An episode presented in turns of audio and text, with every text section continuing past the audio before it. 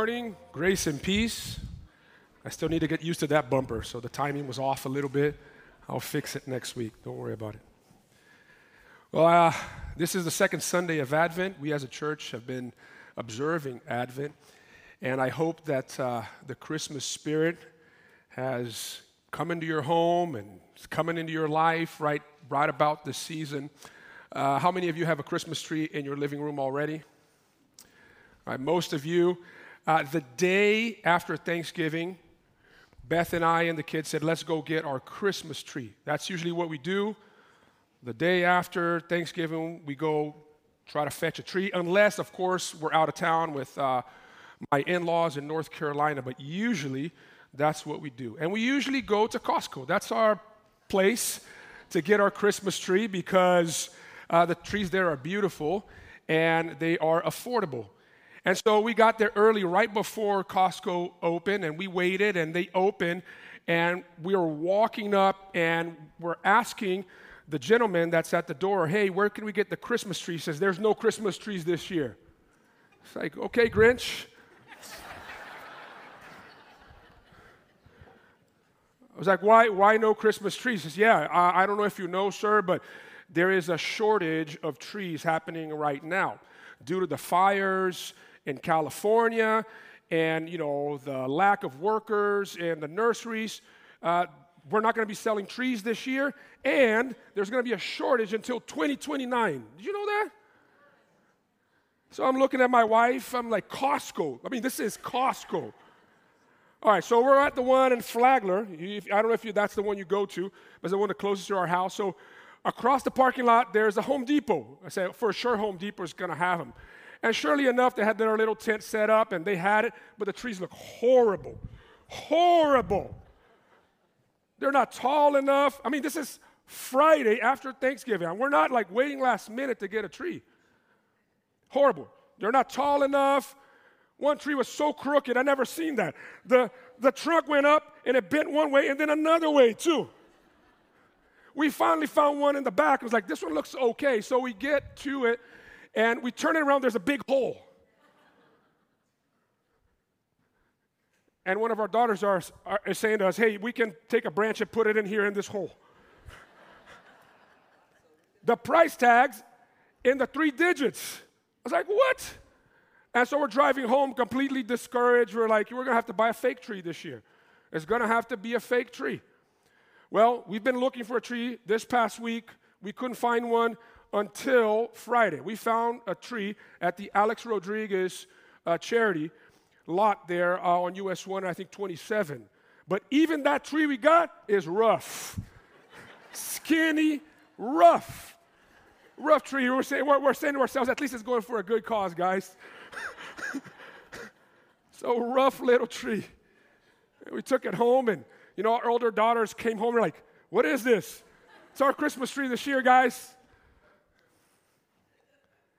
And, you know, on Friday night, we were setting up the tree, and the girls were putting the ornaments, and I'm sitting there on the couch. I was like, oh, I can't believe this.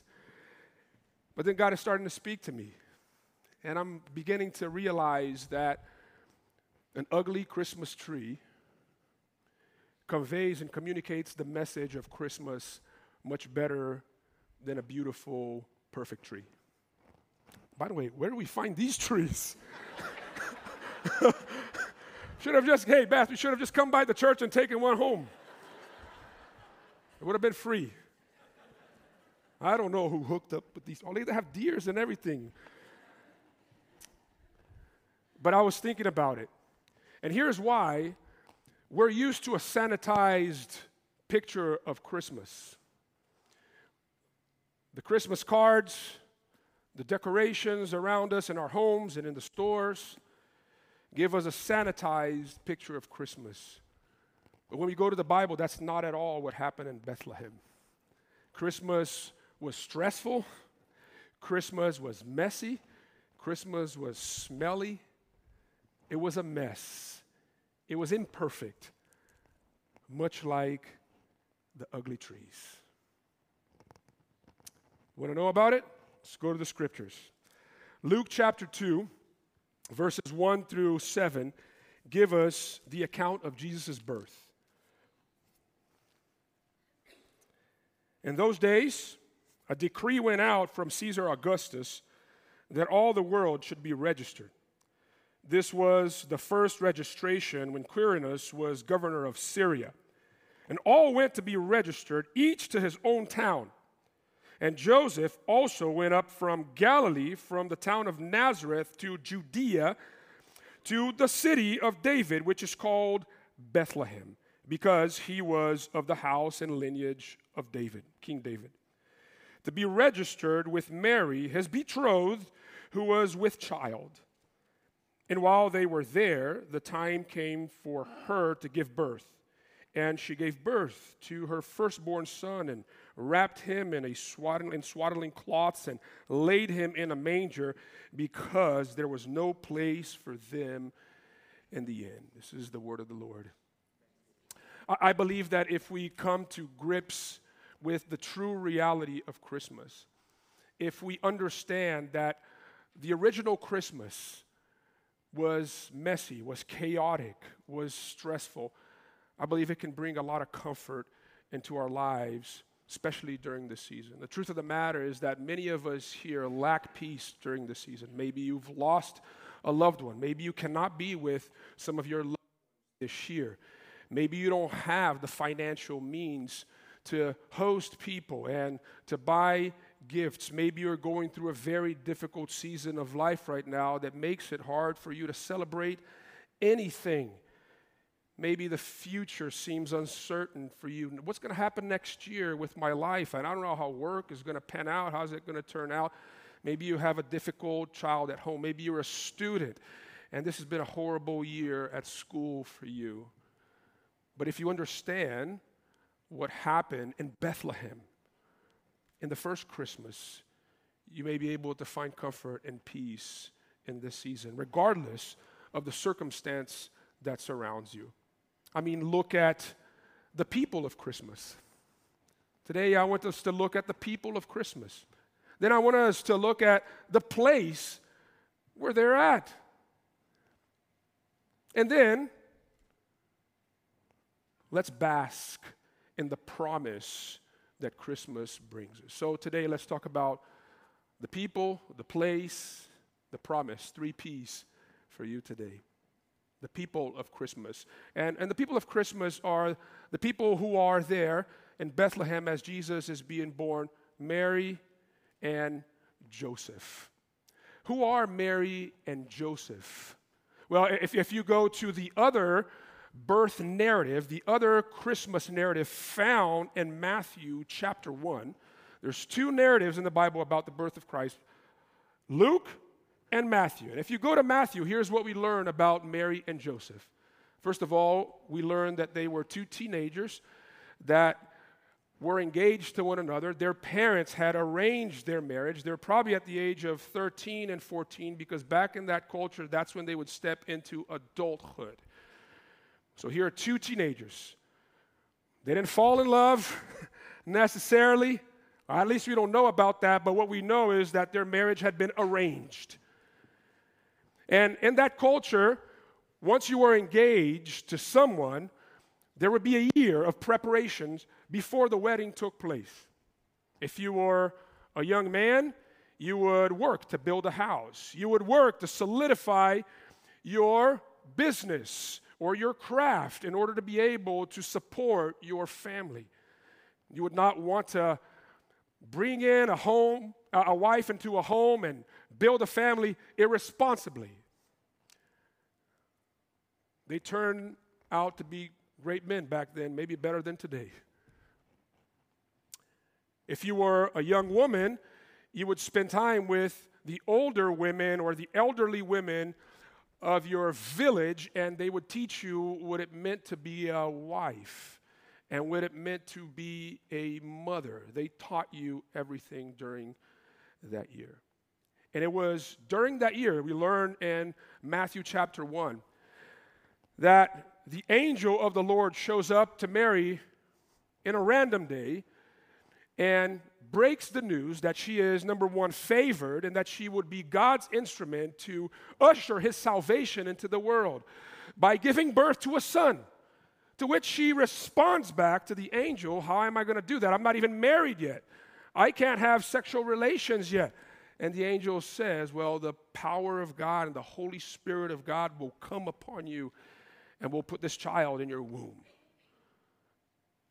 She goes, obviously, and talks to Joseph, and he is confused. The Holy Spirit? What?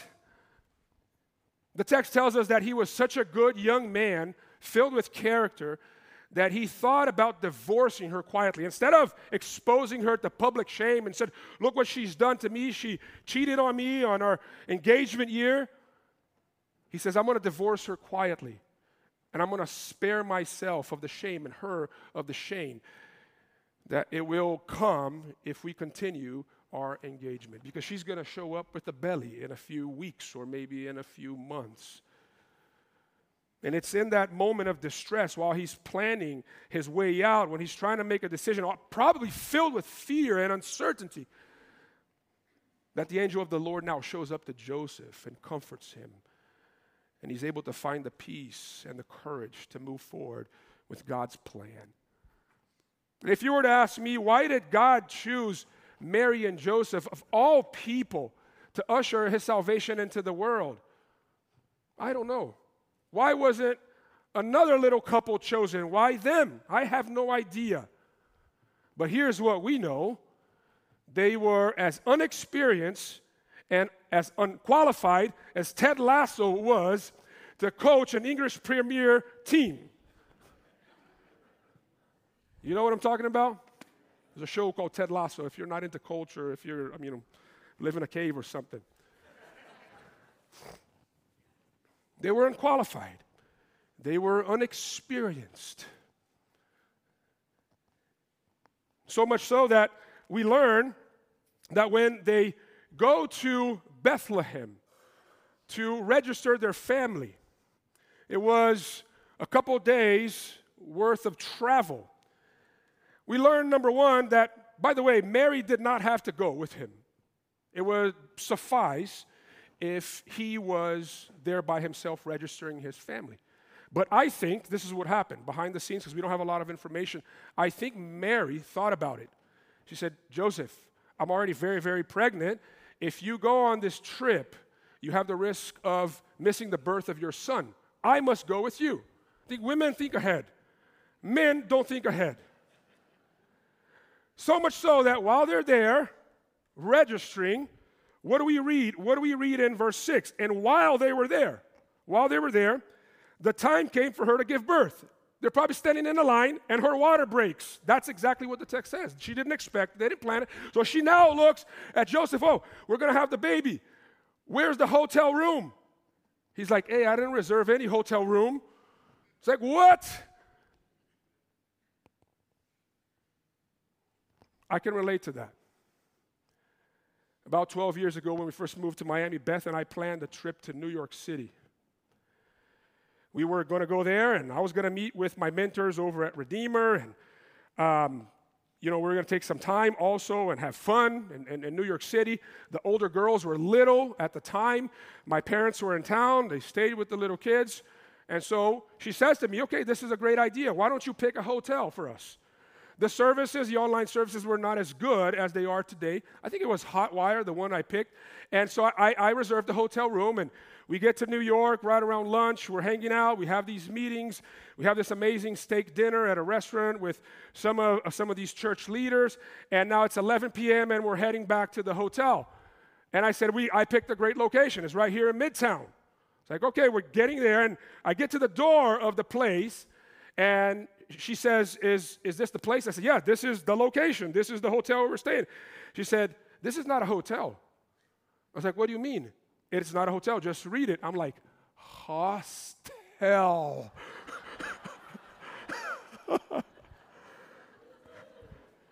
And she's like, I'm not staying here, just for the record. And I said, but it's eleven p.m. Where are we going to go? Come on, you know, maybe tomorrow we'll go somewhere else. I didn't know. I was like, I, I shouldn't have allowed you to do this. And by the way, I, I've never picked a hotel again in my life. In the last decade, I haven't picked one hotel room. So we get up there, and by the way, going into the lobby, strobe lights, young people dancing. What's going on here? You get to the room, we open the door, first surprise, a roach comes out, and we get to the bed, and there's a blood stain on the sheets. She's like, I'm not sleeping here. I was like, what are you going to do? So I was able to negotiate going to Kmart in Midtown in the middle of the night and buying sheets and bringing it back and setting up the bed.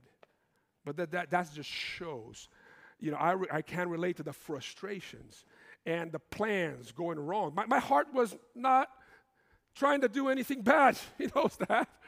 I was trying to do things right. But it didn't happen the way I was planning, and so didn't Christmas in Bethlehem.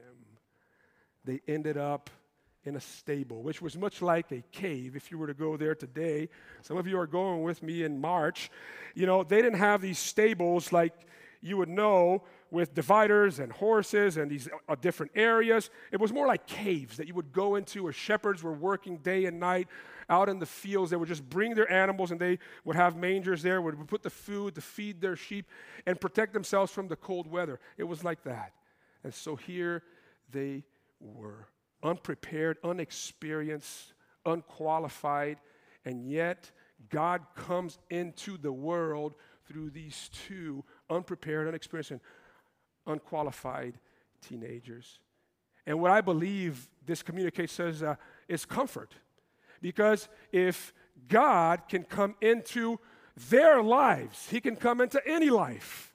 You know, we are taught that if we are going to be used by God, or if we're going to get closer to God, we got to clean up our lives and qualify ourselves and make everything right. Well, that's not how God works. If you read the Bible, God only works with screw-ups. He only works through imperfect people.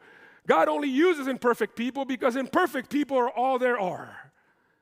And so if you're here today feeling less about yourself, I want to tell you, God can come into your life, and he can work through you to bring his purposes forth into the world. Because the story of Christmas in Bethlehem is a story of God's grace. It's a story of God's grace.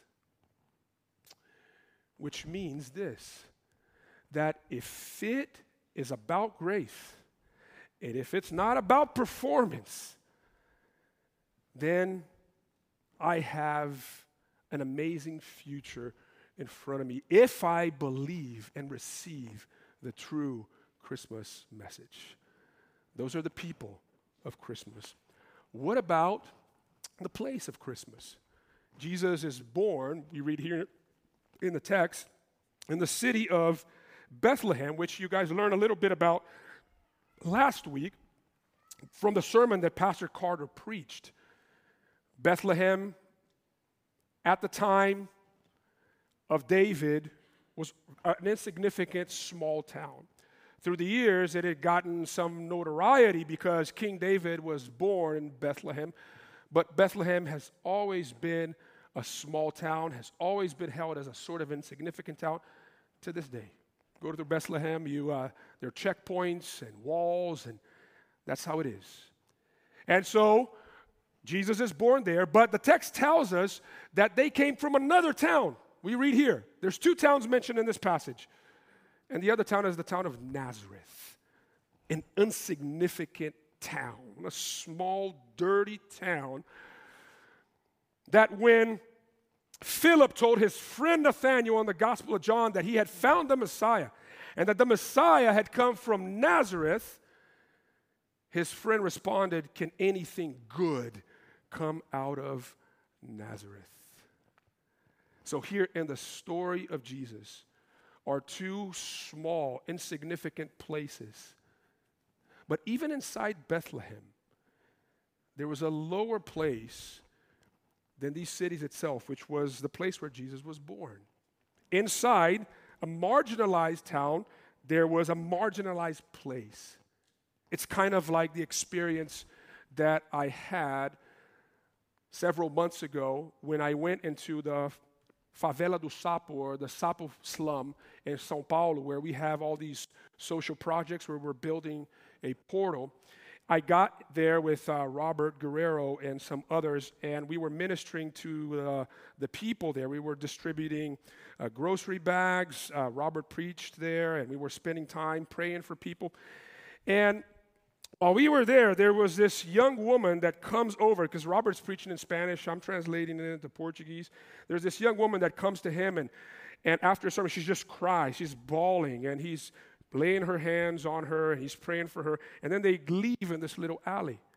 And then I'm asking after a while, I said, where's Robert? And so he went into that little alley. I go in there, and at the end of this alley, there is this small little house made of cardboard. It's the most disgusting place some of you have never seen before, and there's a family of Bolivians living there. They are illegal immigrants in Brazil, and inside the slum, they are the outcasts of the slum. They're the lowest of the lowest. I couldn't believe that. That even in a place like that, that where about five, six thousand people live, crammed up, there are the lowest of the lowest, the outcast of the outcast, doing slave labor. And we are there praying for them. And I'm saying this to you, I'm telling you this experience because I want you to relate to what's happening here. This is the place that Jesus was born. If Jesus was born in a modern-day city like São Paulo, he would be born sort of in the house of those Bolivian people that live in that slum, the lowest of the lowest. Because shepherds back then were the lowest of the lowest. And for you to be born in, in a cave where the shepherds, shepherds were the lowest of the lowest. Imagine the animals of the shepherds. For a culture like the Jewish culture, it's all about cleanliness. You're born in that cave. That's the lowest of the lowest.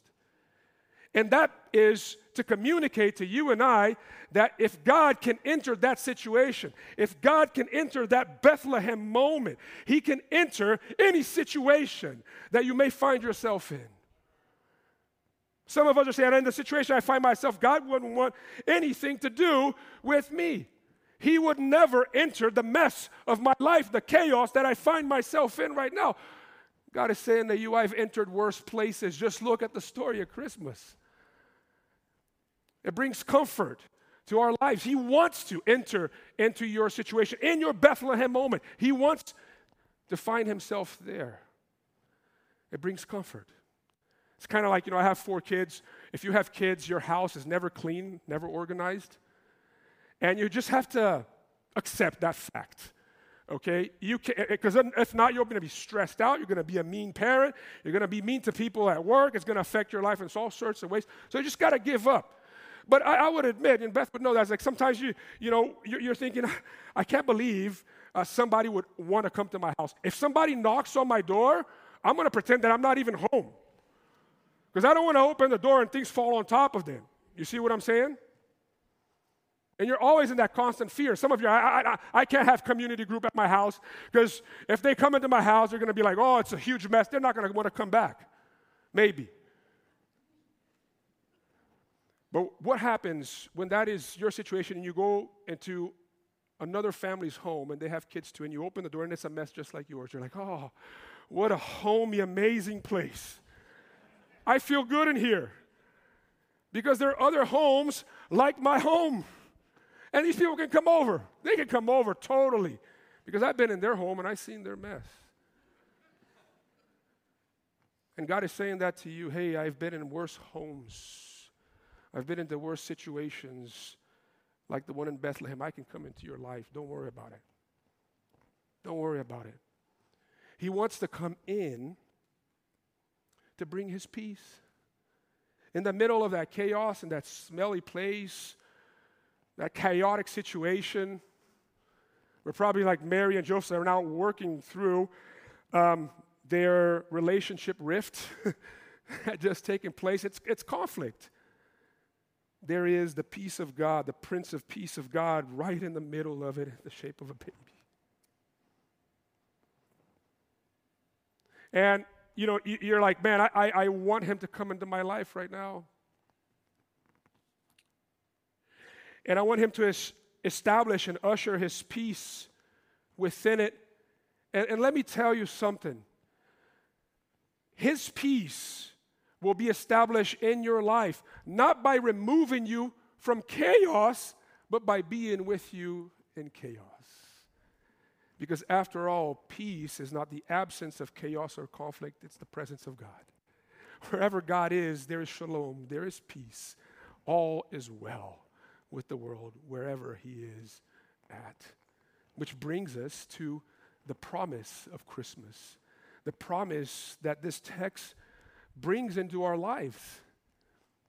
You know, in Matthew one, as Joseph was distressed and confused of what to do, he had no idea. The angel shows up, and how does the angel of God bring peace and comfort into Joseph's life in that very moment? He says to him tw- two things. Number one, this child will save the world. Okay, that's big. But then he says, but his name is Emmanuel, God with us. He is God with you in your distress. He is God with you in your uncertainties. He is God with you in your chaos. And I think that that's what allowed Joseph to turn and say, yes, I'm going to do this. And if this is where you find yourself today, in a, in, in a situation like that Bethlehem moment of chaos and uncertainty and displacement, whatever, okay? Christmas tells you that Jesus has come into the world to be God with you. And you need to understand what that means. Number one, what that means is presence. That you don't have to go through life alone. When we go through hardships with others, it's easier than going without others. I like to say that in life with others, with friends, the peaks are not as sweeter and the valleys are not as bitter when you go through life with others. And this is the creator God of the universe saying, in all the difficult moments, in all of the pain, through all of the uncertainties of life, guess where I'm at? I'm not sitting in my throne, isolated from you. I'm right by your side. I'm going through it with you. Would you believe that the creator God of the universe has come into the world to go through life with us? That's what Christmas tells us. That's the promise that it brings. But it also means not just the fact that I don't get to go through life alone, but I have by my side someone that's qualified as a guide and as a protector. You know, one thing is not have to go through hardships alone, but another thing is going through hardships with others that are qualified to save you or to take care of you in the midst of hardships. Because sometimes you go through hardships with others, but they have no idea. They're as unqualified and inexperienced as you. Like if your ship is sinking, they know nothing about ships, and you're going to sink with them. At least it's a little bit more comforting. We'll die together, hugging each other. But what if there's somebody there that can do something about it? I can fix ships, and maybe I can fix this problem. And you're like, oh, there's power. There's confidence that comes through that. God with us not only means that he is by our side, suffering with us, identifying with us in our pain, but he is there to defend us, to protect us, to guide us. And I think that that was key for Joseph to understand, because as a thirteen, fourteen-year-old, he didn't know what was going to happen if he made the decision, I'm going to stay married to her. He did not know what was going to happen later while they were there, now in the manger, okay? By, by, by the manger there, the baby was born. And then these wise men come from the east and they say, hey, listen, you guys can't even stay here in this place. You have to leave because Herod has found out that there is a new Jewish king that's been born. He's killing all the two-year-olds and under. And so they now have to pick up whatever they have, which was not much, and move to Egypt and walk in another country as refugees. He had no idea. Think about the chaos and the fear. When he thought that things were bad, they got worse. But I'm sure the words of the angel stuck to him as he had to pick up once again. He is right there. That child that you hold, he is God with you. He will guide you. He will defend you. He will protect you. That brings confidence and power. you know, becoming a Christian and depositing our faith in Jesus is exactly what Joseph had to do, to surrender, to trust. That you may not feel that God is near you, that you may not feel that salvation is not coming, that you may feel that you're too low or too bad or too screwed up for God to want anything to do with you. But it's to trust. It's to remind yourself that that child, when he grew up, he also had to face some really dark moments himself, and he did it for us. On the cross, the presence of God abandoned him as he cried out, "My God, my God, why have you forsaken me?" And the only reason why he cried on the cross, lacking the presence of God, is so that he would take our place. We deserve uh, God's disfavor. We deserve God to be distant from us, but God was distant from him on the cross so that God could be near us today. And therefore, the, the cross is the assurance, the absolute assurance, even when you doubt, that God has to be by your side, that he has to be your defender because he faced death, the devil, and hell in your place so that you could be found, so that you could live, so that you can rest in these promises, so that you can proclaim these promises. This is the promise that Christmas brings us, is that God can use people like ourselves with situations like the ones we're in to proclaim his good news to the world. Christmas ought to turn every Christian into a herald. Who is the person that writes about this and proclaims this good news? Matthew, who was a tax collector, a screw-up, and he writes this up. Mary, Joseph, they're proclaiming. The angels are proclaiming. The shepherds are, everyone is proclaiming. Christmas ought to turn every single one of us as encouragers and proclaimers of this good news. Which makes me think a second thing about that ugly tree in my living room. We, like Mary and Joseph, are like the tree, imperfect vessels to communicate a perfect message to the world. That's who you are. That who, that's who God has made you to be. That's the space that he wants you to step in today so that you may find peace that succeeds and exceeds all understanding. It is here for you. He is with you. He is for you. He wants to come in into your life and into your life situation to usher in his peace. Will you pray with me? Father, uh, I'm thankful for this encouragement that we get to receive today. The reminder that uh, we are imperfect people. We are messed up. We have flaws. But our flaws do not keep us away from you. You don't love us because we're perfect, but precisely because we are imperfect. It's in spite of our flaws. It's in spite of our inexperience that you love us. And so I pray that we would be able to find rest in this truth today as we come to your table, so that we would be certain of your love for us, that you are with us and for us. We pray this in Jesus' name. Amen.